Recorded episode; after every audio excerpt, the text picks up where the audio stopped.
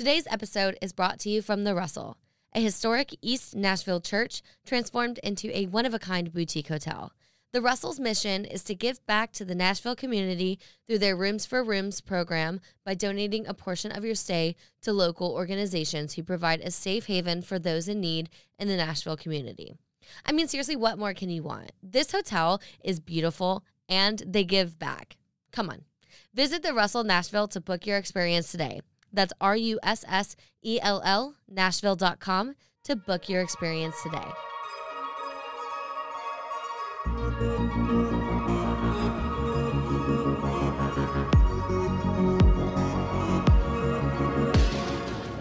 What's up, everybody, and welcome back to another episode of This Hits Different, hosted by yours truly, Riley Nelson. You guys, it is a new year, and I just released a uh, bonus mini episode. So I hope that you went ahead and listened to that. Um, you got all the tea on my hometown drama. Not even really hometown drama, more just like things that were going on with me. If you want more content like that, you can subscribe on Spotify. Um, and you can sign up for a monthly subscription to This Hits Different. What it is, is you will pay $5 a month and I will release extra content just for you. And that will come out on the off weeks when I don't release an episode. So every single week, if you buy the $5 subscription, you will get content from me and me personally. You will get the funny stories, you'll get the inside scoop, and you'll get everything completely unfiltered. So if you liked this past bonus episode, there will be more to come like it, and it is going to be on Spotify, and it's going to be $5 a month every month, and it's a recurring fee of $5. Let me make that very clear because I just got scammed from a stupid company and they were charging me $50 a month and they did not make it clear when I bought a course from them that they were going to be charging me every single month for the next 6 months. So I do want to make it clear it is a subscription for every single month. It's only $5 and I'm going to be putting out a lot more content. So if you want more than just every other week, this is your opportunity. This is your chance. You will get content from me every single week, and you'll get bonus episodes. You'll get behind the scenes stories. You will get all of the inside scoop. So, if that's something that you're interested in, you can go check that out. Like I said, it's on Spotify. And I am now doing video content apparently. I think I'm going to just keep doing it. I've always had video content on YouTube of just my interviews, but I believe I'm going to be making the full episodes available on video as well. So that's super exciting and it's a fun upgrade. Right now, I am literally just on Instagram live and that is my what I use. I use the live footage and I will edit that with my audio and then that's what I use to release the episodes. But I really really want to move into like more professional. I want to get camera equipment to actually do the podcast recordings because I want it to look professional. I want it to be more professional than it is right now. Right now, I just don't have the funds to do so, which is okay. Like it happens, but we're growing and we want to look more professional. So, speaking of growing, share this hits different wherever you get your podcast. Um, send it to the group chat, share it to your friends. If you want the inside scoop, if you want tips on dating, tips and tricks and advice, if you want to hear from your favorite musicians, send them this podcast and send it to your friends. Um, I cannot thank you guys enough for sharing and telling people about it. I've started to notice my numbers going up on Anchor, and it really just means the world to me. And I want to thank you dearly from the bottom of my heart. And I want to tell you to keep sharing. So, because it's just me this episode, and I just ranted last week about my life, I really don't have much to say for this intro, so we are going to get right into this episode. So I had a guest booked originally for today, and they canceled on me last minute, which it's frustrating, but you know, they seem to have had a good reason. So I don't know. We'll see. But I didn't want to go another week without releasing an episode because it's been a while. I've been on break a while and I'm ready to get back into it. So I'm going to do an episode completely by myself. not a mini episode, not a bonus episode, a full on episode. Season two, episode one, featuring Riley Nelson. I mean, like, it's it's just gonna be me today. And I've never recorded a podcast completely by myself, especially not an educational one. This is something new for me. It's nerve wracking, but we're gonna get along and we're gonna do it together, and y'all are gonna help me. So my topic this week is going to be 2023 dating predictions. I think it's a very fitting topic. I feel like I probably should have done this a little bit like earlier into the year, but you know what? We still have like 12, 11 and a half more months. So I think we're good. To start off, um, Bumble has released a bunch of data with 2023 predictions and dating trends. So I want to like talk about those and we'll just deep dive into each each topic. So the first one is that physical preferences will look different. People typically have a type when it comes to dating and in 2023, people think people typically have a type when it comes to dating and in 2023, they are predicting that people will be more open minded to not just going for their type. And I think that's a good thing. I think it's good to like expand your options when it comes to dating because if you're so focused on a certain type or a certain looking person, you're limiting yourself. So, like, why would you limit yourself in something? You could meet somebody that's just as great, if not better, and they might not be your physical type, but like that doesn't mean that they're discredited. And I think that's something that's so important nowadays is like people have types and they're like very specific and they will not like falter on it or anything like that. And I think it's important to keep an open mind. And instead of having a physical type as to what kind of person you're looking for, I think it's better. And I think that we are moving towards a place where it should be a more emotional type. Like, what are their emotional and like what are their characteristics? Are they kind? Are they, you know, rather than focusing on the physical outside appearance, what does their inside appearance look like? And I think that that's very important. I think that that's something that we're going to see a lot more of in 2023. According to Bumble, more than one third of people, aka 38%, are now more open to dating beyond their typical physical type. 28% are less concerned about dating and the type of person that others expect. And even further, 63% of daters are now looking for emotional maturity before physical looks. And that is so important. And that's on my personal list is I want somebody who is emotionally aware. I don't want somebody who gaslights me, who manipulates me, who can't admit when they're wrong. And I also don't want somebody who cannot take who cannot take criticism and who like aren't self-aware. I would say for me personally, like self-awareness is like one of the biggest things in any relationship I have. Like if you can't look at yourself and like realize that you have flaws, how can you function with another with another human being? So the next one is there will be more boundary setting in 2023. And that does not surprise me one bit because we're all in therapy. Therapy is all about teaching us how to set boundaries, how to be better for ourselves, and how to allow people to treat us. You know, because you teach people how to treat you. And I think that that's something that's so important that we don't talk about enough is the way that you let people treat you is how they will. And so if you let someone walk all over you, they're going to continue doing that. You're letting them do that. You need to learn how to set your boundaries. You need to learn how to say no. And you need to learn that it's okay to not always say yes. You don't have to do everything. And that's something I I do myself. Like I am such a yes man. I'm a, such a people pleaser. And it's very important that we learn to set boundaries. More than half of Bumble respondents set more boundaries over the past year.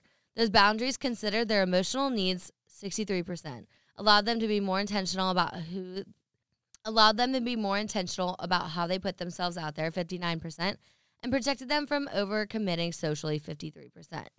Single people are taking control of their dating lives and they are establishing what works and what does not work for them in a romantic connection. In 2023, daters will be looking for balance.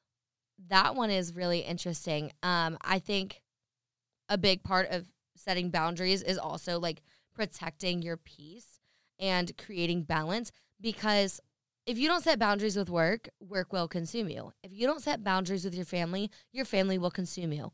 If you don't set boundaries with yourself, you will consume you. So it's very important to always set boundaries to be able to have balance. And I think a lot of people now are looking to have more of a work life balance. I think that's something that we will be seeing a lot when it comes to the workforce, especially within the next five years. I think that we have a huge shift coming because people are realizing that they don't want to work their whole lives. They want to actually live, they want to travel, they want to see the world. And you're seeing companies such as Airbnb and Tesla really incentivize their employees to go do those things. So, why wouldn't that be the same when it comes to dating? So, according to Bumble, the balance between work, life, and relationships will be more important to daters in 2023. 49% of responders are prioritizing their own work and life balances. 13% will no longer date someone who has a very demanding job. 52% of people are actively creating more space for breaks and rest in their lives. 54% of people care more about their partner's work life balance than they do their partner's career status. I that is so important because if you're dating someone and they have no balance with their work and life, it can be so draining as somebody who is dating that person. If your partner is constantly at work all the time, you are forced to be with the kids, you're forced to clean, you're forced to like do all the things.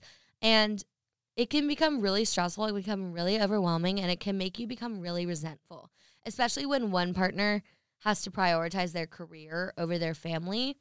And I think that that's something that people are looking for now when it comes to early stages of dating because people don't want to be in that situation five, ten years down the line, you know? And if someone's already so wrapped up in their work now, there's going to be no balance 10 years from then.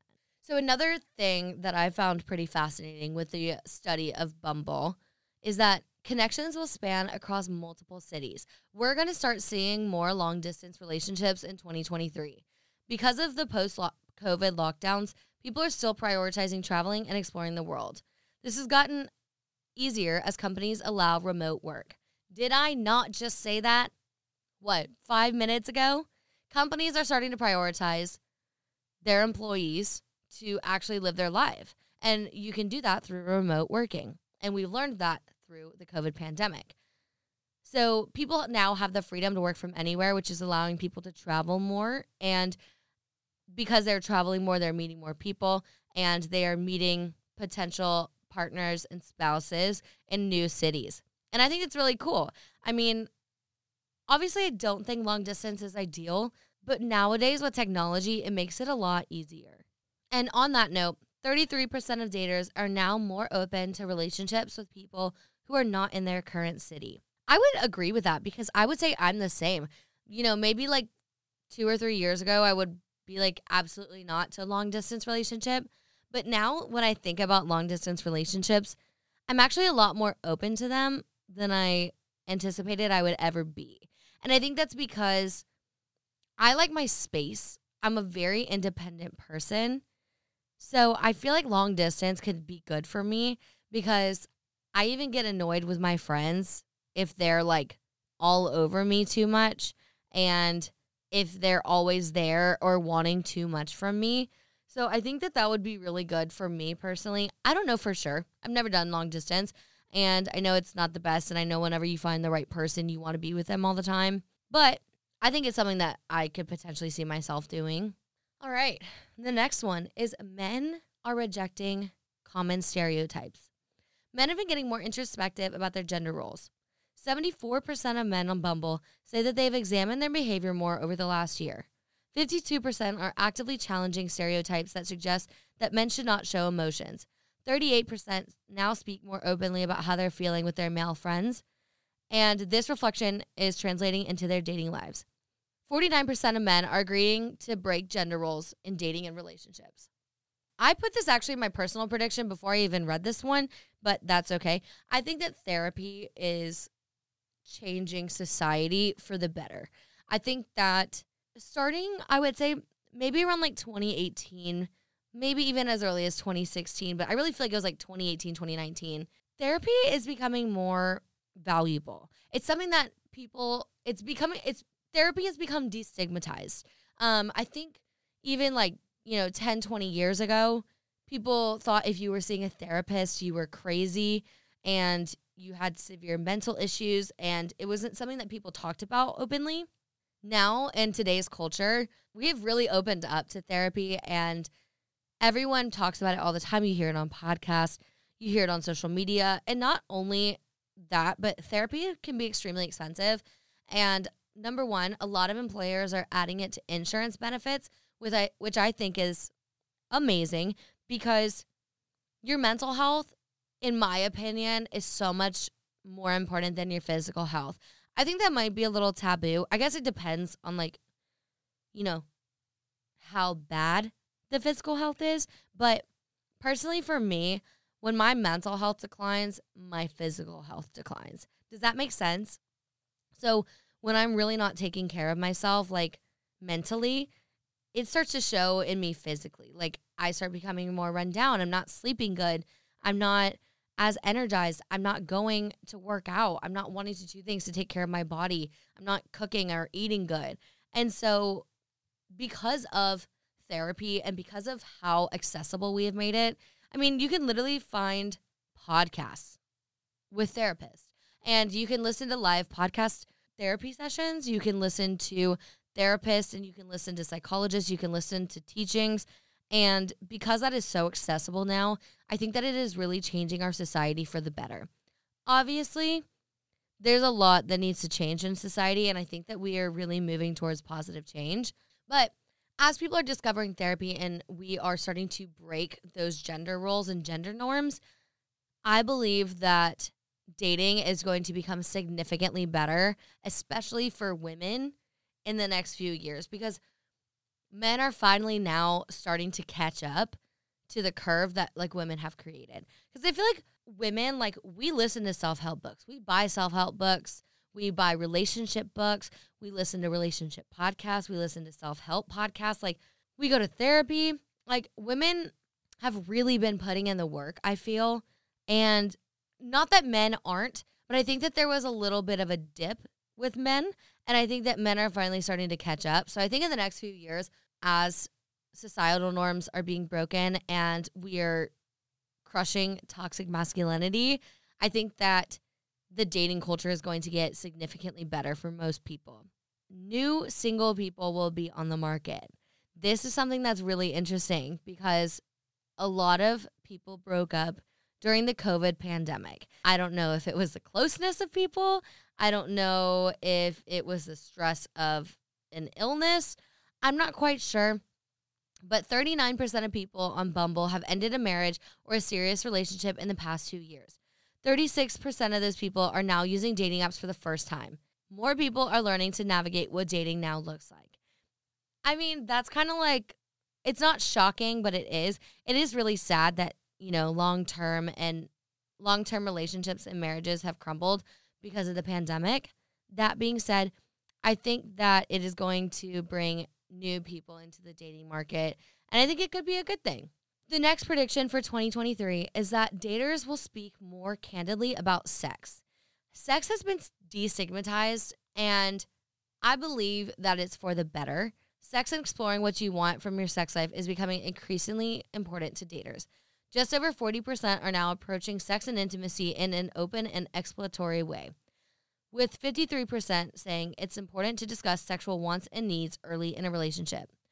20% of people are saying that they've explored their sexuality more this past year. When it comes to sex, I think that it is so important to talk about sex early on in a relationship, especially before you get into a relationship and especially before you get married. I think it's so important to talk about what you want your sex life to look like in the future. I think it's important to talk about the things that you're okay with doing, the uh, the things you're okay with trying, and then the things that you're absolutely not okay with doing or trying. It just all goes with therapy. Like sex and intimacy is it's one of the necessities of life and people, you know, in com- in relationships connect through sex and I think that I think that people talking more candidly about sex is amazing in the fact that we are breaking the societal norms that have always been around sex. So up until recently, you didn't talk about sex publicly, especially not women. Like men talked about sex all the time. Sex, you know, you hear of all these young boys and, you know, by the time they reach 13 or 14, they're introduced to porn. Okay, I'm sorry. By the time they reach 8 to 13, they're introduced to porn for the first time. And we teach men that it's okay to be sex positive, and we also teach men that it's okay to explore their sexuality and explore sex. Maybe not as much their sexuality, but explore sex. And we don't teach the same to women. As young women, you just are taught to not have it. And yes, there is a lot more caution that women need to take because there's a lot more responsibility because we are the ones that really have to face the consequences of sex. So I think birth control has really opened the door for a lot of women. Um, and I think women's sexual health is something that is pretty new. Like, we've always kind of known about it, but they haven't really done studies. And I don't know if it's because scientists don't care. I don't know if it's because most doctors at the time were male and now we're having more female doctors. I'm not quite sure as to why that's happening, but until, let's see, until recently, like we are now starting to actually look into women's sexual health and reproductive and what that actually means. So, for example, when I'm just going to talk about my own personal story. When I started my period, um, I was kind of a late bloomer. I started in like seventh or eighth grade, and I had really, really bad, really heavy periods. And I went to the doctor, and my doctor just told me to get on birth control. And, you know, it was something at the time that was new to me. It was scary. And we also didn't have the research that we have now. So I got on birth control and I've been on birth control ever since. And up until a few months ago, I really started looking into healing your periods naturally. Um, I've been on birth control for so long that I didn't even know what my body was like without it. So I, I decided a few months ago that I was going to get off of it and I was going to see what the differences were. So I got off my birth control a few months ago, and some things I've noticed my hormones are finally learning how to self regulate, but I'm having acne now whereas I've never had acne before because my hormones have always been suppressed. So I'm starting to deal with acne because of it, which isn't the end of the world, but you know, it's whatever. My libido is extremely high. I notice men a lot more, and men notice me more, which I think is fascinating because whenever it comes to like pheromones and the science behind it all, birth control actually blocks that. So naturally cycling women physically become more attractive when they're ovulating in order to attract a male partner. I'm sorry, not just a male partner, but in order to attract just in general a partner. And it goes back to reproductive, it goes back to like caveman science and like mammals and shit. But I've noticed for me, like there are times of the month when I am so horny and I realize that those are the times that I'm ovulating. But also in those times, like, I don't know if it's me, I don't know what, but like men are more attracted to me. And I it's not a conspiracy at this point. It's literally science. Like they have discovered that women become more physically attractive while ovulating in order to attract a partner. So I think that's so fascinating. And I don't even know how I got on this topic about birth control. I guess we were talking about candidly about sex. Yeah, so women are having more sex now, which isn't a bad thing. Women are having more sex now, which is not a bad thing. And we are starting to have more open conversations about sex. And I think that is very important um, especially you know with rape culture and everything. Um, I think it's important to be open and candid and have good and healthy communication and boundaries. And lastly, of the the last thing that Bumble has predicted for 2023 is that people are destigmatizing the taboo topic of money. Money has always been a very controversial topic. It's always been known that you don't ask your coworkers how much they make. You don't ask everyone how much they make. You don't talk about finances. You don't talk about investing. You don't talk about all of that. And personally, I love to talk about finances. I think that it's so fascinating.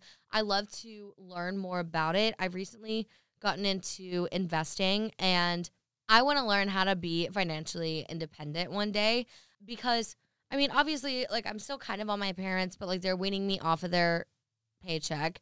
And that's okay. And I'm very lucky. I'm very blessed that I had my parents' help. I am. But I want to get to the point where I can buy my own house. I want to be able to have businesses that work for me and they self run. So, for instance, like I want to invest in properties and if I meet a person who doesn't want to do that and wants to be frugal or wants to be like cheap with their money, that's not my person. And that's okay. And there's nothing wrong with that. But people who are dating in 2023 encounter more honest conversations about money with their dates. 28% of people report that they are setting financial boundaries in their dating lives. These conversations might be about what people are comfortable spending. Dates are getting less elaborate as well. This is what I find so interesting 32% of people are less impressed by over the top first dates. 57% of people are more interested in casual dates than something fancy. I have been saying this on my TikTok account forever. Men or women or whoever is taking somebody else on a date. Number one, if you invite them to be your guest, number one, you are paying. If you ask somebody to go on a date with you, you are paying. It doesn't matter the race, it doesn't matter the gender, it doesn't matter your sexuality. If you ask someone else to accompany you on a date, you are paying and you are responsible for that. And I will die on that hill. You cannot convince me otherwise. That being said, dates don't have to be expensive. They don't need to break the bank. And honestly, like if I go on a first date with a guy and he's like really trying over the top, personally, I'm going to be pretty sketched out. I feel like it's just like if you're just trying to flex for me and like make me think that you're like have money and you're rich, like it's just not attractive. Like for me, and I would say for most people, if you just show that you put in effort and thought into a date, that is all you need. Like you could literally take somebody on a picnic date and as long as you brought a blanket and maybe some snacks, it could it, that could literally be a $10 date and you meet up in a park and you do a picnic. That is so much better than going to a bougie restaurant where it's loud, you can barely talk, you're in a time commitment because if you go to dinner with somebody, you are on you you have committed to time with them. And let me tell you from experience, it is so awkward if you realize really quickly into that date that you are not interested in this person because now you have committed to like a 2-hour date because you got to get food, you got to get drinks and all the things. Like I so much prefer doing a quick date. Like I would love to like meet up with someone at a happy hour, grab a drink, call it a day. You know, especially with first dates and online dating, I don't want a long first date. Like I want like 45 minutes max. I just think that that's the most important because long dates are so exhausting, they're so draining and I think after 45 minutes, you'll know whether or not you want to see the person again. And then it just makes you crave them even more. Listen to this. If you don't hear anything else I say, dating does not need to be that expensive. Just put some thought into it, put some effort, and that will be more than enough. Okay. I'm done with my little rant on on um, money and dating on Bumble. I want to talk about my personal predictions my first one, and this actually was kind of proven on the Bumble, which I'm kind of annoyed about because I didn't read the full article. So, whatever. But um, I predicted this. My prediction is that men will become more introspective and begin to work on themselves as women have. This means that people are doing therapy. I think that men are getting tired of hookup culture. They have been seeing way too many options, especially on dating apps and social media, I think that men are going to start peeling back and I think they're going to start looking into themselves instead of being like looking outwards for validation and for I mean, instead of looking outwards for validation, I think that men are going to start looking inwards. And I think that's really important, um, especially when it comes to our dating world, because we do have a lot of options. And it's really hard to choose a partner when we see everything and we're always looking for better and bigger and the best. And you're never going to find anybody that meets every single one of your dating. You're never going to find anybody that meets every single one of your dating checklist. And that's okay because people grow, people change, and they evolve. And your dating needs and your relationship needs are going to change and evolve as you change and evolve. And so I think from personal conversations that I've had with a lot of men in my life, a lot of them have admitted that they are now in therapy and they're tired of the hookup culture. Um, some guys have said that as a way to get in my pants, which is kind of counterproductive. But I have talked with men more because I host a dating podcast. And when I inter or like if the podcast comes up when I'm talking to most guys and they ask what it's about, I say dating, I automatically turn into their dating therapist. Um, I don't know how. And let me just say now, I have no credibility whatsoever. I am not a therapist. I'm not a psychologist. I have done studies on dating. I listen to a lot of dating podcasts and I have a lot of opinions. So that's where I feel I am qualified to talk about this. But when I talk with men about it, they always tell me the same things is like they're tired of looking for the next. Like they want to settle down. They want someone who is all about them, you know? So, and I think everybody wants that. Like you want someone who wants you. And I think men are finally starting to see that. I think that they had a field day for a little bit. And I think that now they're starting to slow down in terms of going on dates and hookups and all of that. My next prediction for 2023 this might be controversial, but I think that porn viewership will go down this year, especially in men. So, the reason I say this and the reason I believe this is because people are realizing how damaging porn can actually be for young men and boys and grown men. Um, I think that young men are not, I don't even want to say young men, boys are being pushed into viewing porn. And we're starting to see data suggesting that young boys are starting to watch porn as early as eight years old. And let me just tell you, no eight year old has any business watching porn. And the reason I say that is because porn is getting more and more aggressive, particularly towards the woman. And data is starting to show that most porn, especially that is consumed by men, is very rough and violent towards women. And we're starting to see like stories, and I'm starting to hear like personal stories come out of like women having first sexual encounters with men. And it's extremely violent, it's extremely rough. And I think that because men have watched porn for so long, they create this image in their head that they think that women want and they think that women want to be hit and they want to be slapped and they want to be pushed around in the bed and choked and you know all these super aggressive things and don't get me wrong i love a light choke but everything is getting so rough and violent that i think that it's up to us as young adults and i think it's up to women as mothers to protect kids from that and i think that a lot of people are starting to face the fact that there is a porn addiction.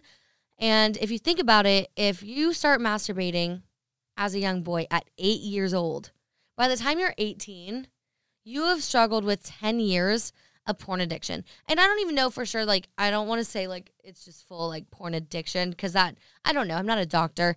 But a lot of young men are now struggling to be able to have sex with women because they have only ever masturbated to porn, which I think is so fascinating and also terrifying. But like, they've been watching porn for, you know, eight to 10 years by the time they become sexually active. And they're struggling with real women to actually get off without using violent porn. So I think that's something that will decrease because as these studies and this data is coming out, I think people are starting to realize how damaging porn can actually be. And I think it's damaging in how men perceive women. And also, there's a lot coming out about the porn industry is that it's not super ethical. And I think that we need to do better and we need to be better about sourcing ethical porn. I don't think porn should be gone at all. Like, don't get me wrong. I enjoy watching porn every now and then. But I think that we need to be able to learn how to fantasize. And I think that's an important muscle to have. And I think that porn takes that out um, because you're not using that muscle because like you're getting visual stimulation rather than mental stimulation. So I think that is really important that we as a society start demanding more from the porn industry because I'm tired of hearing stories of people being raped, of people being sold into it, of people not giving their consent. So I think it's important that we start looking into more ethical porn. And yeah, that's what I have to say on that. My next personal prediction is I think that people are going to be a little bit more fatigued with dating and hooking up as they have been. I think that people are genuinely starting to look for more meaningful relationships. I think that hookup culture was fun for a little bit. And I think people are now realizing that we're over it. Like, hookup culture is such a temporary fix to a bigger problem, in my opinion, because you are filling a void with something physical that you need to learn how to f- fill emotionally. Because instead of looking internally to try to figure out like why you're feeling that void, you just fill it with another person. And like literally you fill it with another person. Um that was vulgar, but it's true. It's important to yeah, so like I said, people are fatigued with going on dates. Um going on dates 3 times a month can be very draining. My next one. My prediction is that situationships will drastically decline because we have been able to give the situationship a name. Um, I think that we have taken away its power because when I was in a situationship back in high school, there was not a term for it. I didn't know what I was feeling. I didn't know what I was experiencing. I felt like I was crazy.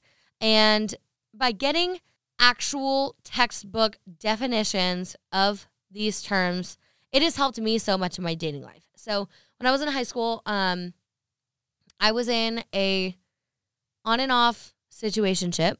Um, I was being gaslit all the time. I was being loved bombed. I was being love bombed, and I was being completely manipulated.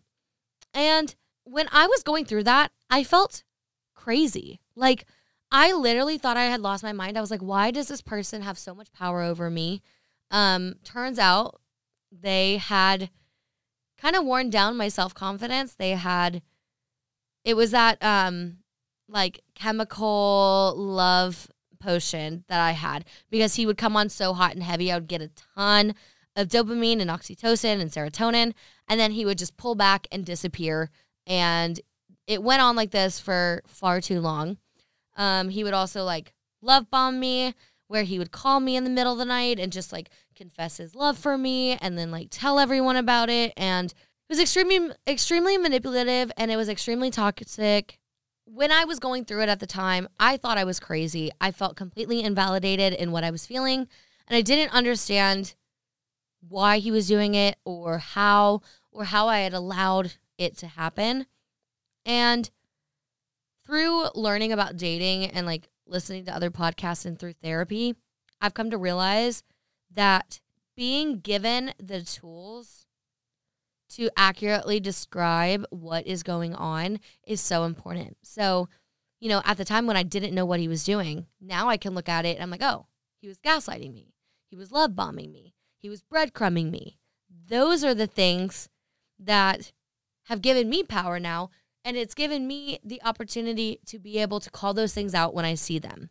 Because we have the vocabulary now to talk about these issues, I firmly believe that situationships are going to drastically decline, if not completely go away, because people are tired. We know what it is. We're, we know the game now. We have words for the actions and for everything. So I think that because we can call it out and we can see it how it is, I think that people are, and I think that situationships are drastically going to decline. And I also think that goes with setting boundaries because you're not going to allow someone to treat you like that anymore. My next prediction um, is going to be that working with a matchmaker is going to become less taboo because matchmakers have no financial skin in the game.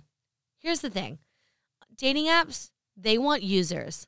Dating apps have sold advertisements, and the way that advertising works, you put it out there and you put it in front of a bunch of people and you get paid to do so. Why would Bumble want you to meet your match and then leave the app forever.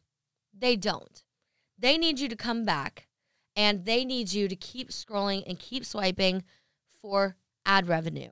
Something I bet you never thought about before. That being said, matchmakers do not have that incentive.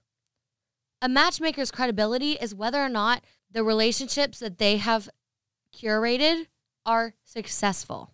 What that means is Matchmaking has become a big business since the early days of online dating. These services build on high complexity algorithms and personality tests. They are quite expensive. They will generate the most revenue in the market. So, yes, you do have to pay for it, but people are paying for subscriptions with dating apps. People are paying for dates. People are willing to pay when it comes to meeting their person. So, why invest in something that will just get you to come back versus investing in something that will give you the return that you were looking for tenfold. So with uh, with matchmakers, like they have systems, they have online questionnaires, they have things in place that help generate people who could be good fits for you. Whether it's a financial thing, do you all have the same financial goals? Do you have the same life goals? Do you want to be uber successful or do you want to have a family and, you know, live a good life? And matchmakers can answer those questions. They can set you up and put you in front of the right kind of people. So I think that matchmaking is going to become less taboo. I feel like people don't talk about it and people are like embarrassed to say that they work with a matchmaker. But I think starting in 2023, you're really going to see a huge boom in that business. Here is my advice for dating in 2023. Number one, always assume that people like you. I live by this mantra that I have created in my head. I don't know if it's real, I don't know. But I always say this, and I think that this is a decent way to live my life. I personally feel like people either love me or they hate me, and there is no in between. I don't feel like people are kind of like, and I'm sure that this is like, they probably are, but like, I don't feel like anyone it to- feels mid towards me. I feel like people are either obsessed with me and they love me or they hate me, and there is no in between on the spectrum. And I know that that's probably not true, but this is why it works for me. The people that love me and the people that I perceive to love me, it opens me up so much more, and I am willing to invest more into that relationship. The people that I assume hate me and don't like me, I don't even waste my breath on anymore. I used to just sit there and like try to be such a people pleaser. And I used to try to like really get the people that don't like me to like finally like me. And I just don't feel that way anymore. I don't think it, there's any point. Like, why would I focus on the people who I don't think like me when I can focus on the people who I know do?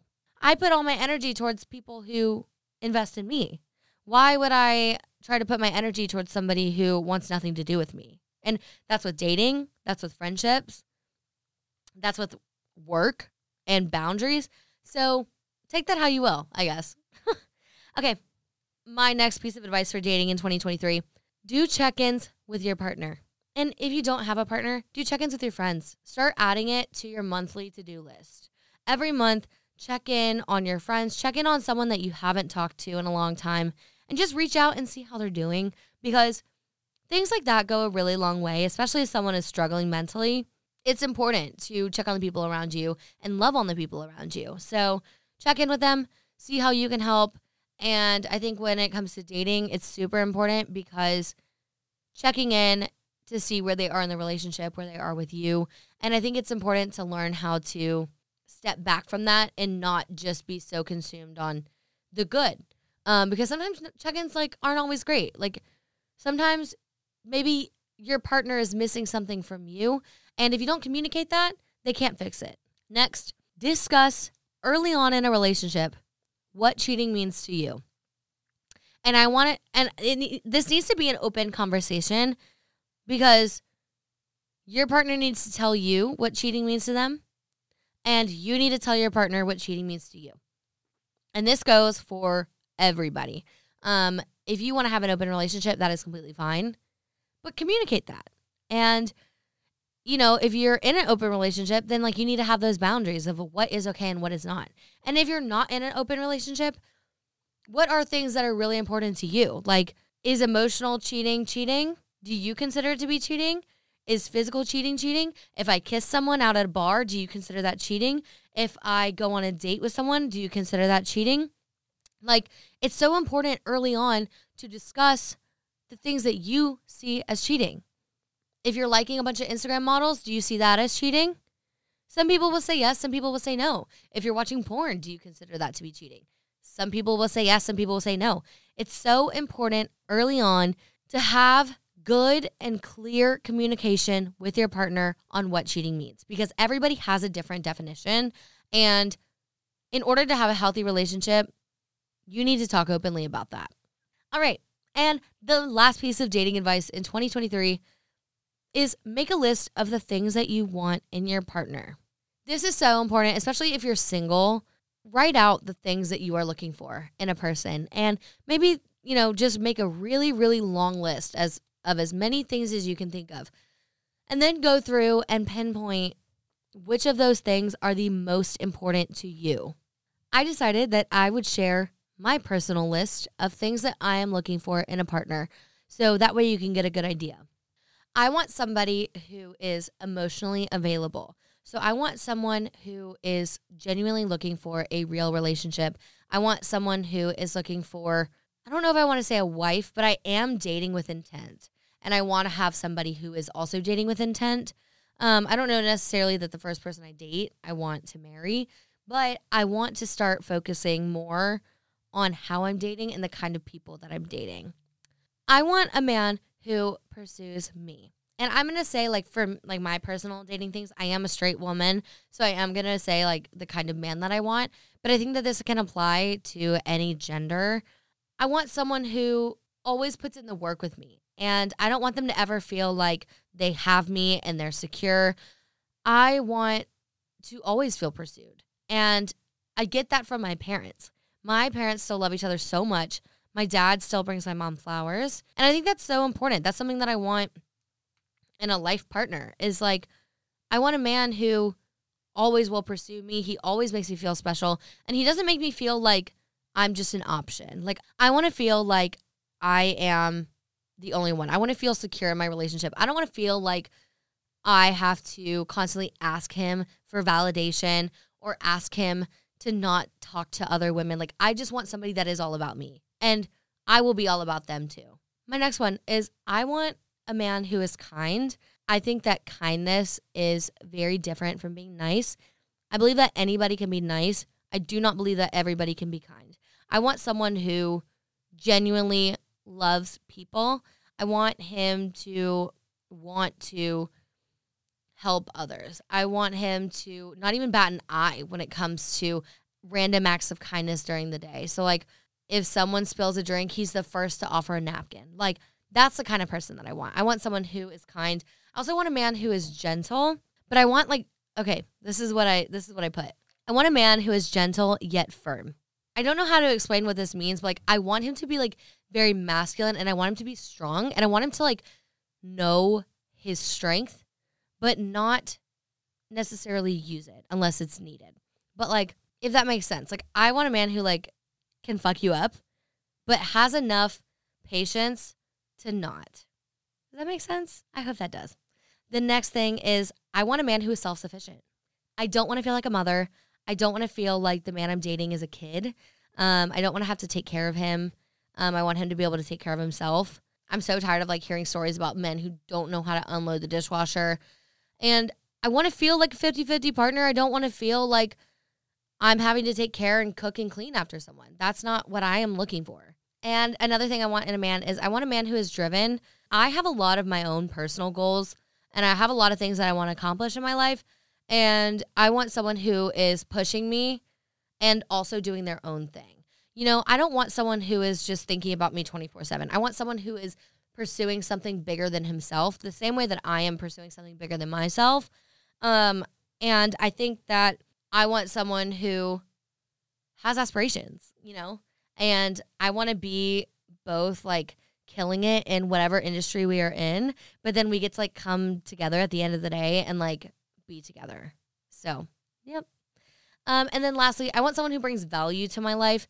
I don't ever want to, f- I don't want anything in my life to subtract, whether that's friends, a relationship, a job. I want everything in my life and in my energy to add. So I want to be with someone who I feel like brings value, not takes away value. That is the last thing on my list. So if you enjoyed this episode, please, please, please rate and review. That is all I have on my 2023 dating predictions. Um, I hope that you enjoyed this episode as much as I did. And if you have any questions or comments or any just like crazy dating stories, please write them in. You can go on my website, www.thishitsdifferent. And at the bottom of this website, you can submit stories and they will be sent to my email and we can share them on the podcast. We can talk about it. And yeah, I'm really excited for what 2023 looks like this year. I really want to have a meaningful relationship this year. And I kind of feel like this is my year. I say that every year, and I have since 2016. But you know what? This year is different. New year, new me, 2023, baby. Thank you guys for listening. I love y'all. Bye. Today's episode was edited and produced by Aiden McKernan. You can find him on Instagram at Aiden C. McKernan. Um, he will also be linked below in the show notes. The This Hits Different theme song was produced by Zach Jordan. You can find him on Instagram at zach.jrdn. He will also be linked below in the show notes. Today's episode was written and hosted by me, Riley Nelson, and you can find me on Instagram at Riley Nelson18. I know I just said that 10 minutes ago, but here we are. Thank you guys so much for listening.